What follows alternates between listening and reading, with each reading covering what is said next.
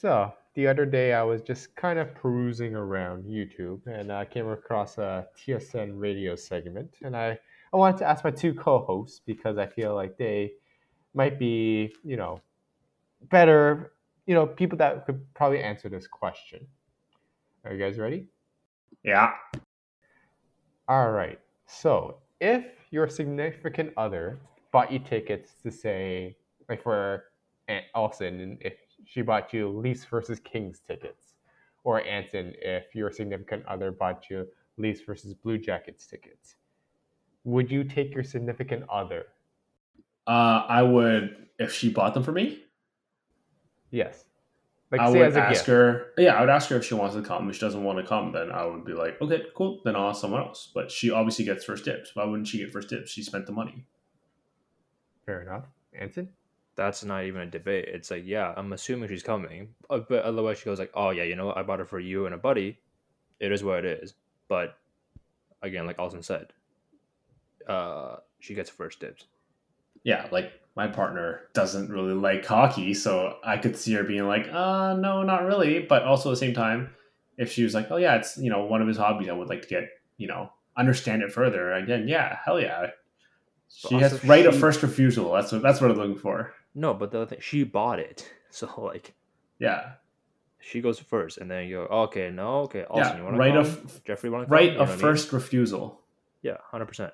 Okay, but like, say if she bought you like tickets to something that only like you enjoy, right? Like something that she doesn't enjoy at all, but you enjoy. She's is she still going to be the first person you ask? Like, yes, do you, do you right. The first refusal. Yes, she bought it again. But if it's as a gift, though, right? Like, say, don't care. Look, the answer doesn't change no matter what you do, Jeffrey. As long as she spent the money, Anson and I's answers is both going to be yes. She gets right first right refusal. Okay, well, Anson, does that, does that did I speak for you there? Yes. You want to keep asking the same question over and over again? Yes, it's the same answer. Well, then let's turn it around then. If you bought your significant other tickets to something that they like, but you don't really, you're not like a huge fan of, do you expect your significant other to ask you first to go with you, or do you expect her to, you know, go off and, you know, find one of her friends or something? to go with? I think it goes both ways. If she bought some to something that I have absolutely no interest in, and I bought it though, I'd still like her to be like, "Hey, do you want to come with me?" And if I say no, then she can take whatever the heck she wants. I don't care. If it was something, if I was something like, you know what, it's her hobby. I would really like to learn more about it, get involved with it. I would like to go. I think she would be. I would. I would expect she would be okay with me joining her to whatever event it is. I'm not just saying this. I'm not just saying this because my partner listens to the pod sometimes. or for brownie points. It's it's the yes. absolute like it's the courtesy of like you know. I would expect really this. Yes. So, what is this segment about, Jeffrey? oh no no no! I just saw I just saw this pop up on my like, I was perusing YouTube, and I just thought it'd be an interesting question as I am the only uh, host that does not have a significant other. I thought it'd just be interesting to hear what you guys would say. So, so did you watch the segment? Yeah, I watched the segment. It was on. Did, uh, did, was there an argument for anything other, any other, uh, any other like uh, mindset? Well, they were there. One of the hosts was saying that like she would want to bring whoever would make the experience more of an experience, right? Like if you're going to be bringing someone if you're going to bring someone along who is your significant other who isn't going to enjoy it as much, then as the person who got the tickets, you're not getting the full experience. But if you bring like a friend that really enjoys it just as well, then maybe that would create a better experience overall, even though your significant other, um, even though they bought the tickets for you, but the, the intention was for you to enjoy it, right? Like that was the intention. So there, that was one of the key um, comments. And I, the second comment, which does not apply to any of us, is that childcare, right? If you've got a significant other, someone's got, if you can't organize childcare, only one of the persons can go, right? So, again. So, my, my thoughts have been made pretty clear, but I'm being a devil's advocate here. What if, like, do you find there is the argument to be made? I bought it for them or they bought it for me. They're my tickets. I can do whatever I want with my tickets. Well, I, I think that's the whole point of the question, like, right? Like, if if say you if someone bought me, well, I can't say me. So like, say so it doesn't matter. It's a hypothetical. Someone bought like I'm like I'm just being a devil's advocate now, right? I already stated my point. Like, yeah, I would take them, but Jeffrey, if someone bought you tickets, it's your tickets, right? Because then, okay, again, I'm being a devil, devil's advocate now. Let me take let me take partner out of the situation. Jeffrey, your mother bought you tickets, two tickets. Do you take your mother? Um, I would. If it was my mom, depends on where we're going. That's the thing, right? Like it depends on the event, and I do agree with what makes the experience better, right? Like if we're going to a hockey game, I'm not taking my mom because I've seen my mom at a hockey game and it's not fun because it's just someone in your ear the entire time, just asking you about every single play, cheering when you're not supposed to be cheering, and it's very, very annoying. So I don't, I won't take my mom to a sporting event. So that that's my that's my question though. Now I'm gonna I'm gonna let's change it. What makes your partner okay to bring with, but not your mom? Okay, because Anson, I think you'd be the similar too. If your mom bought you tickets, would you still take your mom there? Uh, off stands, she bought it. She gets first dibs, and then she so goes, you still be fine.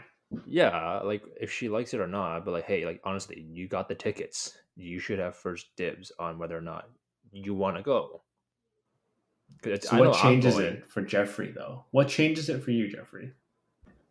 I I, I think if it's well, I mean, as the only single person, I would assume that your connection with your significant other is maybe a little bit different, and I think your interests might align more compared to a mother-son relationship, where the interests might differ a little bit. So that would be my intention. I think that it's this is all hypothetical, right? But like like if I guess another question would be say they don't buy you like just your two tickets, right? If you bought three tickets, does that automatically not make you feel like you need to ask your significant other if they want to come? Right? If it's not going to be like a date thing, right? Like it's suddenly they bought three tickets for some reason. I don't know why. Or they bought four tickets. Let's say four tickets. Or actually no, four tickets would still inclined. But like if they bought you three tickets for some reason, they could only get three tickets. Um, does that change the math a little bit for you guys? one ticket is for my significant other, and one is for whoever I want. Obviously, don't sell it. A lot easier. I'll be honest. Yeah, whatever, whoever I want. I would pick I go, Anson yeah. or Jeffrey, either one. It's my choice then. But the other ticket is reserved, and it, it is not a question. Unless she says no, I don't want to go. You enjoy with whoever you want, and then I go, okay, hey guys, want to yeah. come? She, that we're back to the same point. She right she bought first it. refusal. Yeah. She bought it. It's it's like the whole thing is whoever buys it under I guess myself and Alston's um, logic, that person gets first dibs on that second ticket. And then if you have more than that, like three, four, five, six, seven tickets, for some reason I don't know why they're buying it for you, but you can ask whoever the fuck you want after that. Random question, I guess, for Anton and, Jeffrey. Okay, let's say your partner buys you tickets, right? Two tickets, but they go, hey, I actually want you to go with my uncle or my cousin. Do you say, okay, sure? Or do you go, uh, can I not? And choose your own buddy to go with?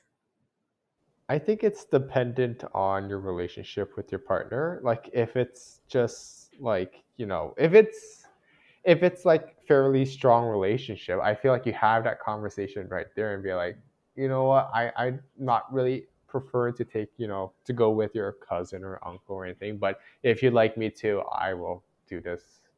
Right, like I, I think it's just how, in the end, this is all about having an open conversation, right? When you're presented the gift of tickets, right? It's like you need to have the conversation with significant other. Clarify: Is this are you wanting to buy these tickets for me to go with someone else, or are, are, do you want to come along right? Like it's all about open conversation that you know right to refuse like that's the first right to refuse.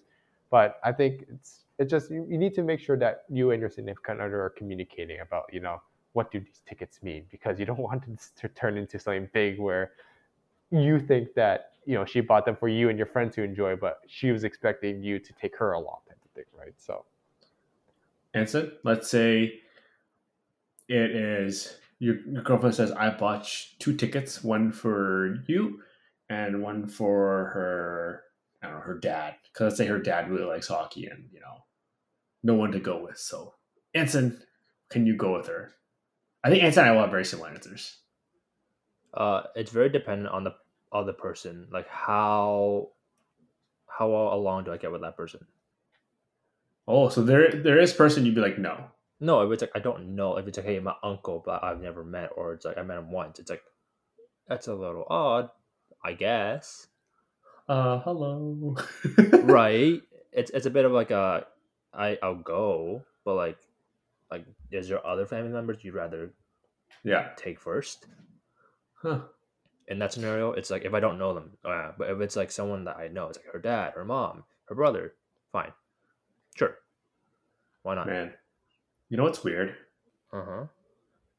Peak off season bag of pucks delves into the relationship advice. Hey, I thought it'd be something kind of fun. it is very different and very fun to talk about, but it is just you know we're the off season when this is what we're talking about.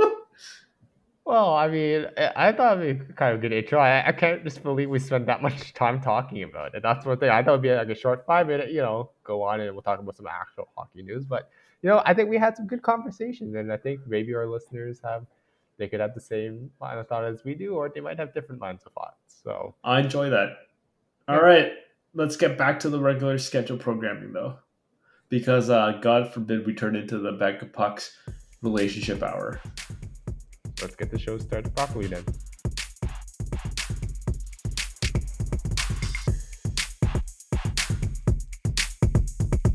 You're listening to the Bag of Pucks podcast, part of the National Podcast Network.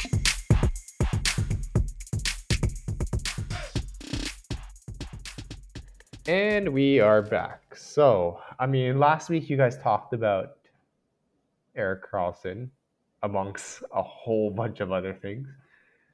The week before, I'm sure we talked, or the episode before, I'm sure we talked about the Los Angeles Kings. But you know, we we haven't really ever talked about the other California team much, and that's the Anaheim Ducks, who are the only team left who is actually below the salary floor at this point. Granted, um, no one thinks that they're going to be below the salary floor at the um, end of the offseason, but they've got two guys that need contracts that I know, it's kind of interesting that it's kind of taken a little while. I don't know if you guys feel any different about it, but you know, Trevor Zegras and Troy Terry are still RFAs right now.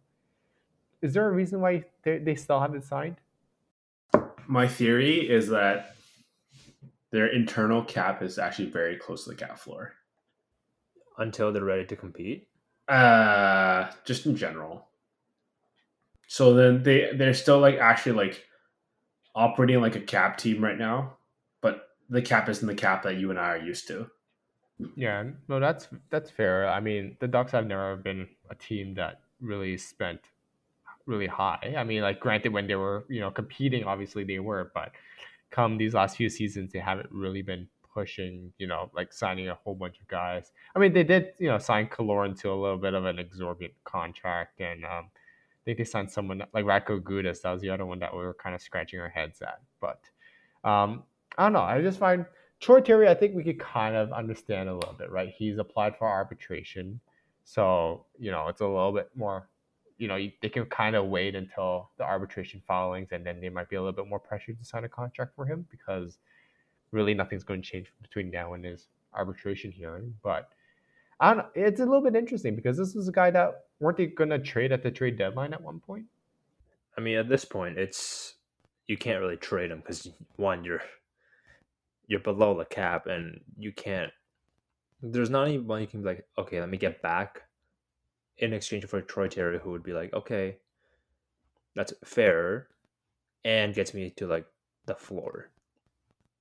I think, like we're I don't know how to say this, but it's like they're playing a dangerous game where it's like you're not close, you're not at the floor, so you have to like give them a certain. You gotta give these two guys like a certain amount of money to be like, okay, we've reached it. Now let's figure out what to do. Yeah, like I don't think like they're what like just over under like six million away from the cap floor, I believe. But I mean, Troy Terry signs for six million, right? Like that's not a problem. But do you sign a guy like Troy Terry who's turning twenty six this year to an eight year contract, or are you signing him a little bit more short term then? Like, do you, do you guys think Troy Terry is part like like you assume the reason why they kept Troy Terry past the trade deadline was probably because you know they thought he's part of the future, but he is a little bit older than the rest of the core. And like, are the Ducks competing while Terry's going to be in his prime? Like, I don't really think so, eh? I think the f- question starts here though. Is Troy Terry a star? You've got two solid years of very good output, but then that that's preceded by a couple years of very meh output. Is he just a late bloomer, or has he just been really good last couple years? And if you look, his production has gone down this year versus the year before. Well, that that's an interesting thing, right? Like, I mean, his first couple years, he was more of a third line, fourth line type of player, right? Like, he wasn't getting you know top six minutes. It was just those two years that he really blossomed was when he was getting top six minutes. He was getting top power play time, and I mean, like this is kind of like the progression of a player, right? You know, lesser role in the beginning, um, not going to be as productive, but you know, when you elevate them into a top role, that's when they start producing. So I mean, it, it's hard to say, right? Like if you put him not on the top line, he probably is not going to get you 60 points. But at the same time, he's probably not a top line right winger on your a contending team, I would say, right? Like I, I would feel more comfortable him as a second line right winger. So then that comes into the factor of like, are you going to pay him as a second line right winger or you can pay him as a first line right winger, which he is on your team? Well, that's where the negotiation is, right? Because one side's just going to say, "Well, look at him; he's he's an all star. He's got two very good offensive years," and the other side is going to say, "Well, how can I pay him like that two years ago when you look at the results from last year? It's he's quote unquote regressing. I'm using that term very loosely. That's probably where the negotiation is stuck, right? One is saying, "Look, he is." He is a 37 goal scorer, and the other side will say, well, this year he wasn't even a 25 goal scorer. So, like, is he even that? Should we? Why would we even consider paying him at that level? Yeah, like I, I think it ends up going to be in between, right? Like you kind of take the average of the two seasons and say, you know, he's probably in a healthy season, he gets you 25 goals, 60 points, plays on your power play, doesn't really play on your penalty kill. I, like to me, he sounds like he's probably going to get near, but less than what Alex DeBrincat got. Like I, I don't see Troy Terry signing like an eight-year deal. Like he's got one year left of RFA status. Like, are the Ducks gonna buy that many years of his UFA and assume that he's gonna still be with them, or do you sign probably to a shorter term deal and then see, you know, where your team's at. And, you know, he's probably going to be a guy.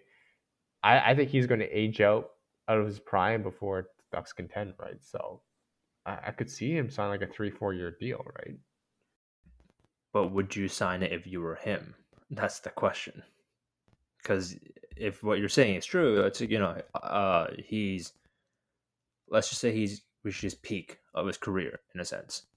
Uh, he wants that you know seven, eight years and the Ducks are like, here's two slash three, and you can walk to UFA in your what age 29, 30 ish season, which you know, granted, you can still get a bag, but when this Ducks team becomes good, you'll be out of here, more or less. So it's like, it kind of looks at like uh, when the Leafs were tanking a, a while ago, and uh, uh, with the All Star game, that'd be like, hey every team has to have an all star. And at one point, the Leafs had Leo Komarov be their all star representative. So it's kind of like I'm not comparing the two, but like side by side, but it's like someone had to be that, and that's what Troy Terry kind of was with this Ducks team. So, if I don't remember correctly, correct, Jeffrey, correct me if I'm wrong. if they go to arbitration, uh, can they then become a UFA the year after? Or, or they're they're an RFA next year as well, right? I guess Troy is an RFA next year, so you would have two years of RFA, right? Uh, Troy Terry actually has a late birthday, so I think he only had like next next year is his last RFA year. So if he signs a one year contract, I'm pretty sure he goes into UFA next year.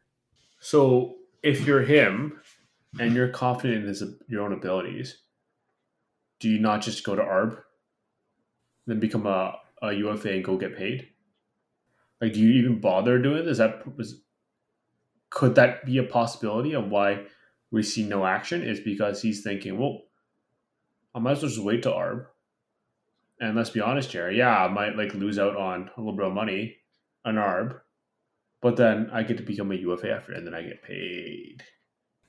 Well, I think what Anta was kind of pointing out was like, what if he continues to quote unquote regress? Like maybe if when he does, if he does hit UFA next season, maybe he won't get the same amount as if he were to sign based on his current production. So uh, that's why I'm thinking it's probably gonna be like the in between. Like, really rarely do we see guys who have like one year left of before going to UFA signing those big long term deals, right? Like if this was a guy that was like really good, you would have locked him up earlier than before he hit 25, 26, right? Like Terry, like a late bloomer for sure. I mean, he he's kind of like last no two seasons ago. that's when he really um, had his uh, breakout season with those 37 goals, right? So, like I, I think you get that in between where you maybe do like a three year deal, and that way you hit UFA at a good age still, and that's kind of when the cap is going up too, right? So maybe you time it perfectly with when the salary cap goes up, so that when you do hit the UFA,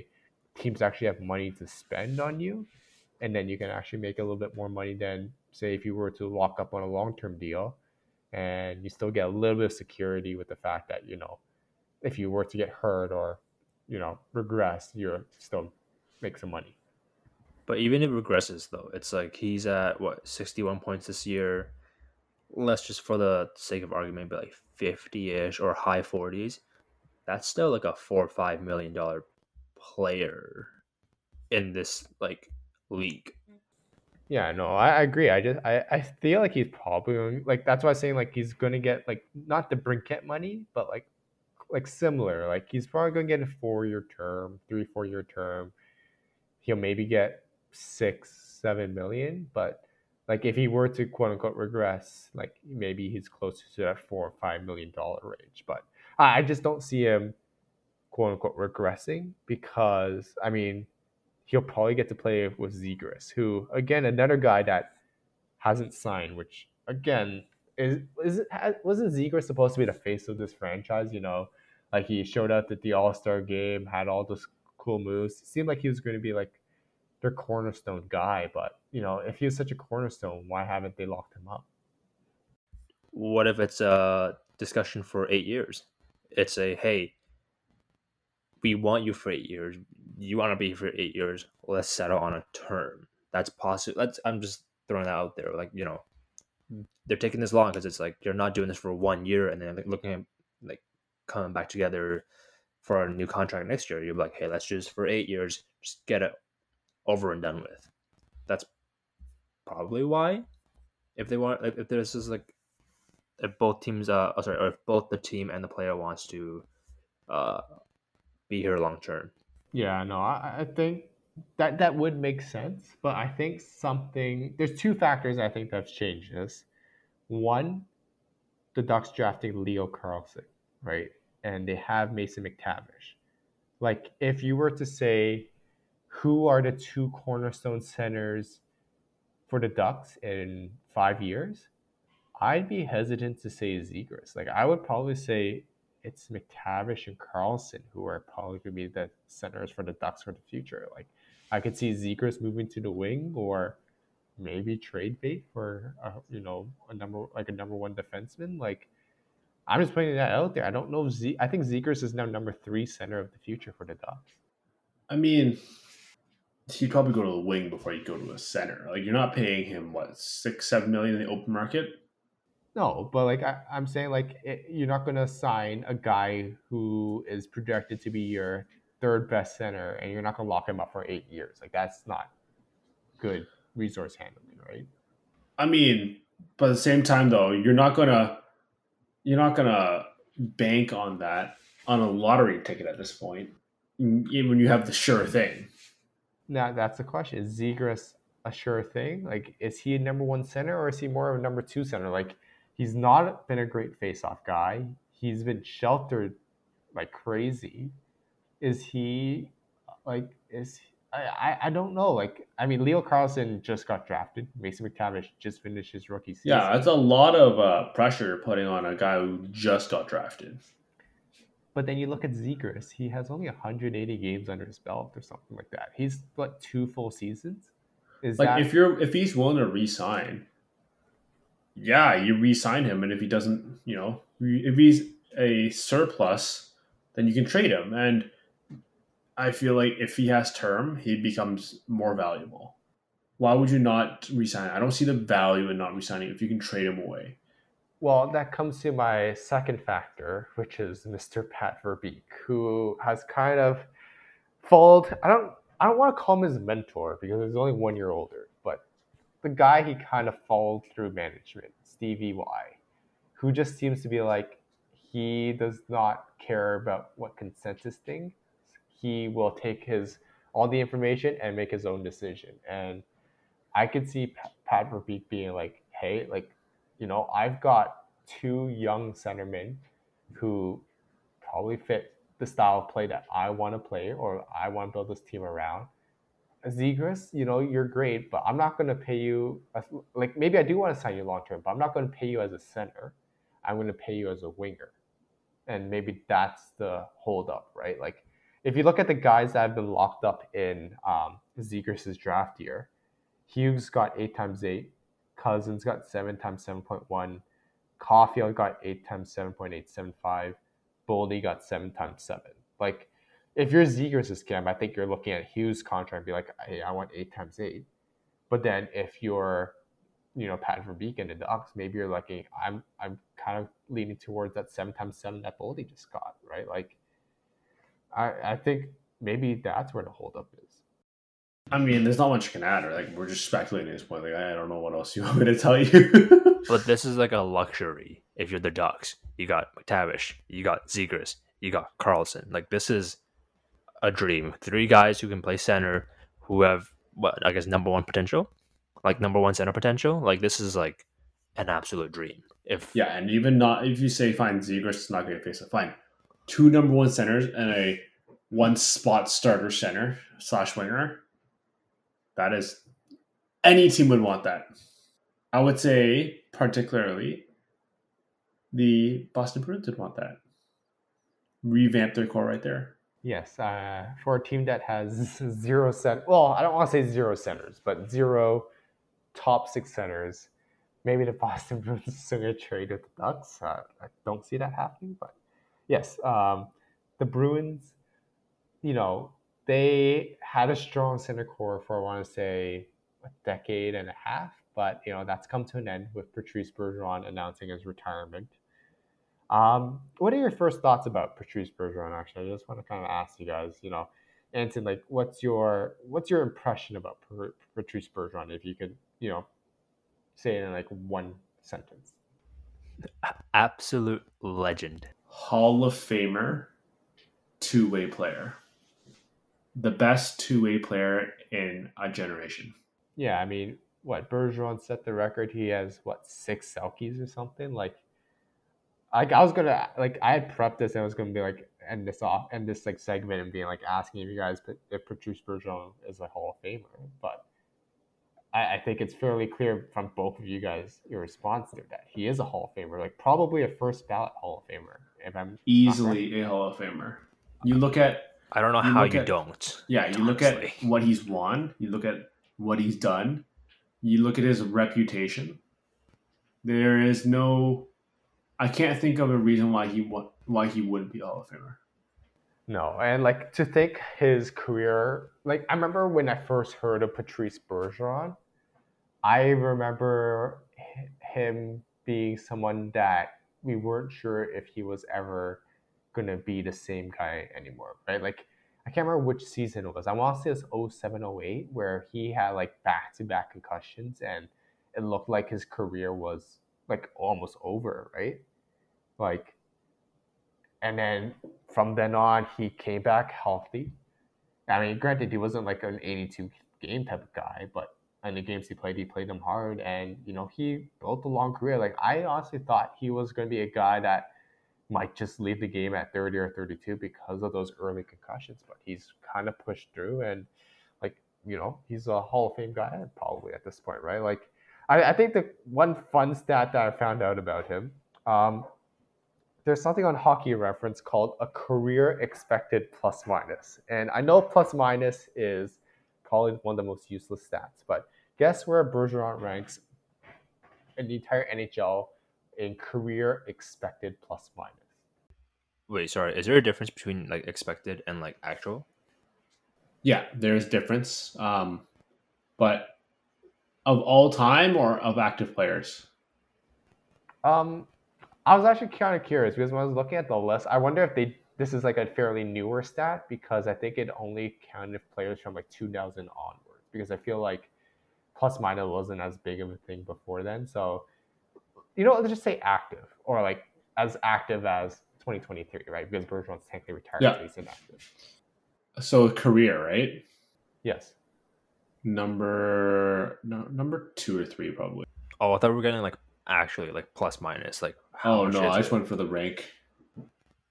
I don't say like like plus two hundred or something. It's just like something stupid. So, Anton, you're going with the number, and uh, Alston's going with uh, ranking. Which are both like I guess really high. Okay, I would say second place plus. Well, he's played well, his whole career plus three hundred and forty-five. All right. Uh, I guess expected stuff don't count as much. Patrice Bergeron, his expected plus minus in his career was 142.7, which is good enough for first overall amongst all active players. Like, I, I know plus minus is a big thing, but when you talk about two way player, like you said there also before, like, is this not like the biggest thing? Like, he basically expected to have the highest goal differential when he's on the ice. Well, that's my point though. Then how do you not? How is he not a first ballot Hall of Famer? I don't like that, like that's it, it makes sense why he's got six Selkes. It makes sense why people consider him like a legend. And like this guy was a second round pick. Like uh, that still shocks me. Like when you think about his career, how he even when he started off as like a 18, 19, 20 year old, like how did this guy drop to the second round? It was granted it was a huge draft, but like the 2003 draft, but how did a guy like this fall into the laps of the Bruins, who are very happy that they got him. But um, it just amazes me how like what how his career has developed from going from like second second round pick to, you know, almost what twenty years later, it's probably a first round Hall of Hall of Famer. I, I think you can take the uh, probably out of that. To be honest with you, Do you want to know who's second on expected uh, plus minus? Anze Kopitar. actually not a bad pick. I don't have one because I have no idea. I don't even have a name I can give you. Crosby. Anze Kopitar is 88th. Uh, Crosby's number seventh. Number two is Brad Marchand, which I, I guess that makes sense because he's been attached to the hip to Bergeron, but kind of funny. I don't think you ever expected Brad Marchand to be a, a top two eight guy, uh, but I guess when you play with one, then you know your career expected plus minus is probably pretty the same. You know what's wild is that in 03, uh, Bruins drafted Bergeron, what, 45th overall? In 04, they drafted David Krejci, 63rd. So back to back years, they got number one, number two centers. yeah, like I think those picks really vaulted them into like this dynasty that they've had. And I mean, to get back to the original transition, right?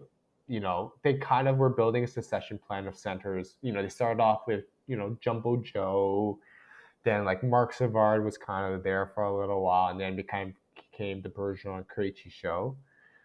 I know they brought in Charlie Coyle, but I don't think they ever thought he was going to be like that guy to be playing center. But you look at this team now without Bergeron, without Krejci, your number one center is a Pavel Zacha, who granted a former top 10 pick, but not a guy that you assume to be a top line center. And Charlie Coyle was probably a 1B. Like the Bruins kind of screwed up and didn't really have that transition plan that they had back in the 2000s when they drafted a guy like Bergeron and they drafted a guy like Krejci.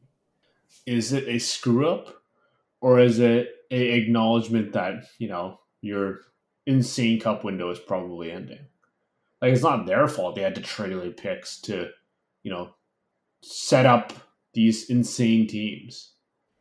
a la Red Wings, where you Yes. know they kept pushing it, pushing it, pushing it. A la like honestly, Penguins. Like look at the next five years of the Penguins. Like or sorry, three, four. How many? How long is Crosby and uh, friends there for? But like A couple more years, right? yeah, like, after that, you're gonna see that team just like go down, man. you can't just like expect to find these like you know later picks constantly to help build your team out. Like these are just if they if everyone knew how good they were then they wouldn't have gone where they've gone.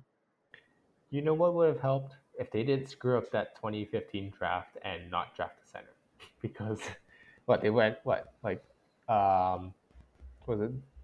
Uh Jakub Zboril, then they went um Jacob DeBrusk who was a winger, then they went Zach Senyshyn who was a winger, and then of course the next pick after that was Matt Barzal. I mean, that could have been perfect to like you know that like should they have drafted a center at you know in 2015 when Bergeron would have been you know getting to his mid 30s right? Like that would have been the time to think about okay let's try to draft a center that could be you know part of our succession plan. You know they don't always work out but like that would have been a perfect opportunity to continue that you know line of succession of great centers. And extend that contending window longer right but that, I feel like that was maybe that one rare miss in Bruins history that you know could have extended this their their extending window as a team, right? Maybe not just for Bergeron and Krejci, but just as a team overall. do we have this conversation if they win the cup this year Oh, like you know, like Bergeron's final year, he wins a cup, two cups with his like Hall of Fame If- career, etc., yeah. etc. if the boston bruins won the cup this year do we have this conversation do we have Oh, this concern Oh, of them about just succession thinking? planning yeah No, do we cares? care yeah Who cares? it's only, it's only a conversation because they didn't win the cup let's be honest here do you think would Bergeron would have would he have retired if they won the cup? I don't doesn't matter. Let's say he retired.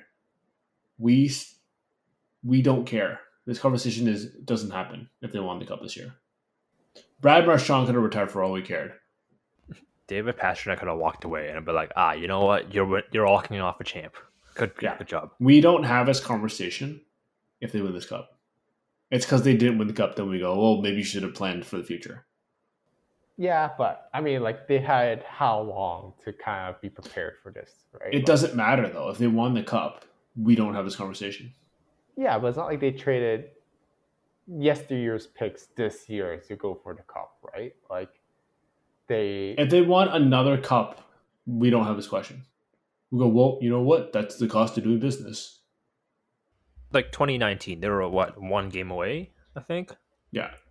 Won the cup this year. We just be like, oh, let's cost doing business, man. It sucks. But uh, they won the cup. Who cares? You knew like going into the season basically, like because Bergeron and Krejci's, um, I think their contracts were like, what's it called, bonus base. It was like, I don't know, on one million dollar salary, but like four or five million dollars in bonuses, and it was like play the games, get ten assists, whatever, et cetera, et cetera. And you knew that was going to affect next year's cap. So regardless, it would it would have affected next year. That was like literally the the front office of the Bruins saying, "Who cares about next year? Because we're going all in this year." Yeah. This is only a question because they did win the cup. I mean, it, it was nice at least to see Bergeron retire at his, I don't want to say prime, but you know, on a high note, right? Like he he wasn't a guy who was on the fourth line winning playoffs, and like he got to end on a high note which he wanted. So it, it was kind of nice to see him. But yeah, definitely first ballot Hall of Famer. You know, I don't know when he be- can become a Hall of Famer, but uh, we expect him to be in Toronto enshrined very soon. Um, He retired from the game. The game didn't force him to retire for sure.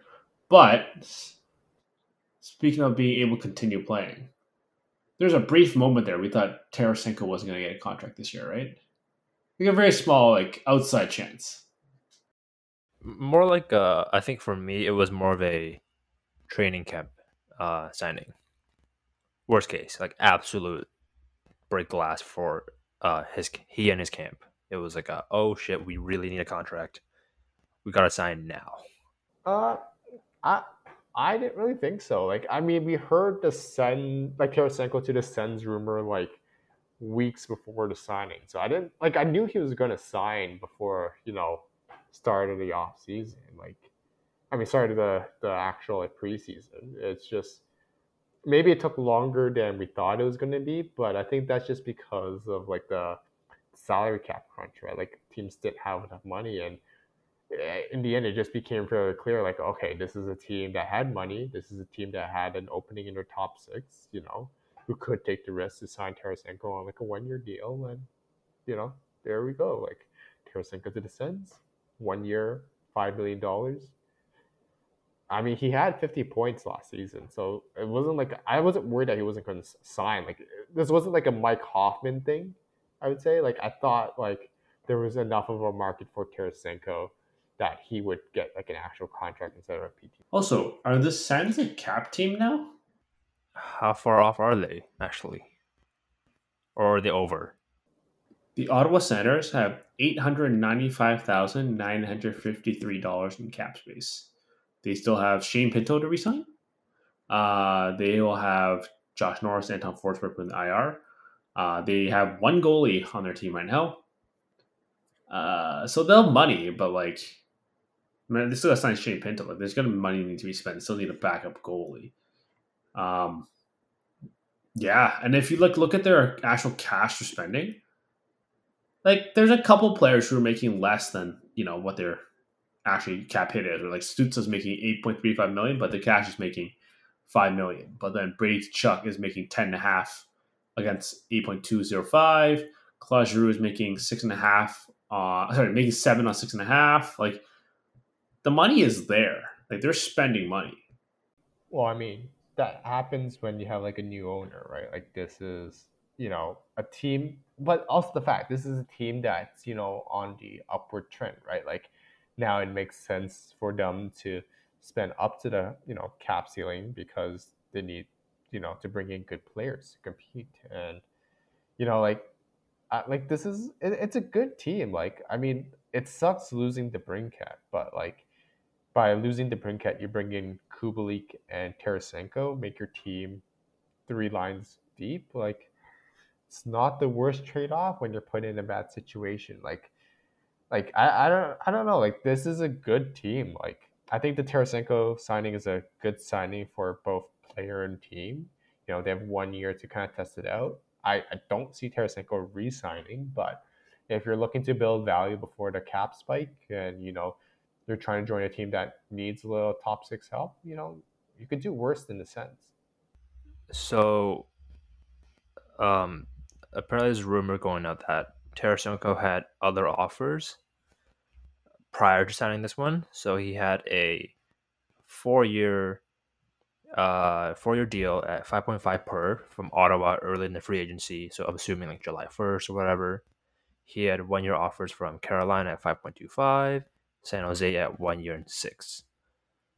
Um, do you think he shot himself in the foot because he how do you say this? Like he didn't take. He was going to sign with the Sens at the end. He didn't take that four year deal. He just took that one, and you know, it could end up very well for him. But what if it's a very injury plagued season, or he doesn't perform? So he loses out that three years and the rest of that like fifteen million change. That's a bet on yourself deal if I've ever heard of one, right? I, like that clearly tells me at least he thinks he can get, you know, five and a half for six years or something. But I think the like I kind of get why you don't sign for four years if you're Tarasenko because if you're gonna make that bet on yourself and you know the cap is going up, right? Like, yes, I can sign for four years at five point five, but if I sign this year for five million, but next year I when the cap goes up and teams have money to spend, I can sign like a three year UFA deal of like six point five. You know, you make more money in the end. And I think if you're an NHL player, you're always gonna bet on yourself. Like, yes, it's good for long term security, but for a guy who's won the cup, you know, and you know, I I don't know. I I, I kind of can see why we're seeing almost these like short term deals where you know guys you expect to sign as long as they want, but now they're like you know we've had a cap freeze the last couple of seasons. You know teams aren't going to be spending as much. You know try to time yourself so that when you know the cap does spike up finally in free agency, you take advantage of that. And I think that's what a lot of agents are making sure their players know, like their clients know that you know it's not going to be a flat cap forever. Um, when the cap does go up, it's going to go up fairly significantly, and that's when you know as a player, you should take advantage if you're in free agency, right? So I, it's a good contract for both. Um, I, am just kind of curious. Like I was trying to see if like Tarasenko, he has a no trade clause, um, and I think that's like also fairly smart, just in case you know the Sens fall flat, right? Then you can still have that option, like what Taylor Hall had, where you can trade it to contender, compete, raise your value up again, and then when you jump into free agency, you'll show that you're a playoff performer, hopefully as well. So uh, it's a, it's a good move for both team and player. But then looking at his like injury history, it's again like he took it whatever, but like last year he's played 69 games, nice. 75 the year before, 24, 10. Like the last four years, he's been kind of not that product, not productive, but not that like not a huge factor on the ice overall. I get it, taking the one year bet on yourself, blah, blah, blah. But given his history, I think taking the guaranteed four years at this money would have been like not the smarter move, but like a hey, maybe that's the better play. Did he do the forward version of John Klingberg? Is that what you worry about? Uh, what are you on about? has a long term deal, ends up signing a short term one year bet on himself deal, and then doesn't get flat. another long term deal. Yeah, yeah, kind of like that because it's like he's often injured. I mean, like, uh, I I feel like he's had some rough luck. I mean, that injury that he had in was like 2019, 2020, that was like a huge freak injury, right? So, I mean, he has kind of been I don't want to say injury prone since then, but he just isn't the same guy as much. I would say, but like you know, it, I I think it, will be interesting. It, I mean, it'll be fun to watch the Sens now. I think having Tarasenko there and you know with Stützle, Tkachuk, Norris, Drew, Batherson, you know Chabot and Chychrun on the back end. You got Sanderson on the back end as well. You know, all they gotta hope is that you know, one of your former goalies there, your Korpisalo, does, you know, okay. So, yeah, we'll, we'll have to see. Uh, anyway, that's pretty much our episode. I kind of we were able to talk a lot about hockey stuff after our uh, fun intro. Um, do any of you guys have any uh, final thoughts for the this episode? When Patrick Kane signing? Uh, whenever he is healthy. The last eligible day that he can play in the playoffs. Was that your final thought? That was my final thought. Uh, Anton, what was your final thought for this episode? I mean, I, I don't really have one. That was my answer to his, so I, I'll let you finish it off then. Well, at uh, at the at this time of the year, we always make the decision where um, you know we we don't want to become the bag of pucks relationship podcast there's only so much we can talk about every other week. So I think what we're going to do as a podcast, we're going to take, you know, a couple weeks off, a couple episodes off. Um, probably back in September, we'll start back up again, you know, when hockey starts, you know, coming back, you know, the GMs are all off from uh, their little vacay. Um, obviously, there's still arbitration filings. There's, still some big names that need to sign, like, you know, Patrick Kane, Matt Dumba, um, you know, if there's ever any big news that does happen, I guess we'll kind of get together. But I think we're gonna call it uh, summer break time, boys, and uh, you know we'll come back in September or if anything interesting pops up. Sounds good. School's out. School's out. School's out. One, two, three, Cancun. All right. Until then, see you later. Bye. Thanks for listening to the Bag of Pucks podcast, part of the National Podcast Network. You want to complain about us? You can tweet us at BOP underscore POD on Twitter. Thanks for listening, and we'll see you soon.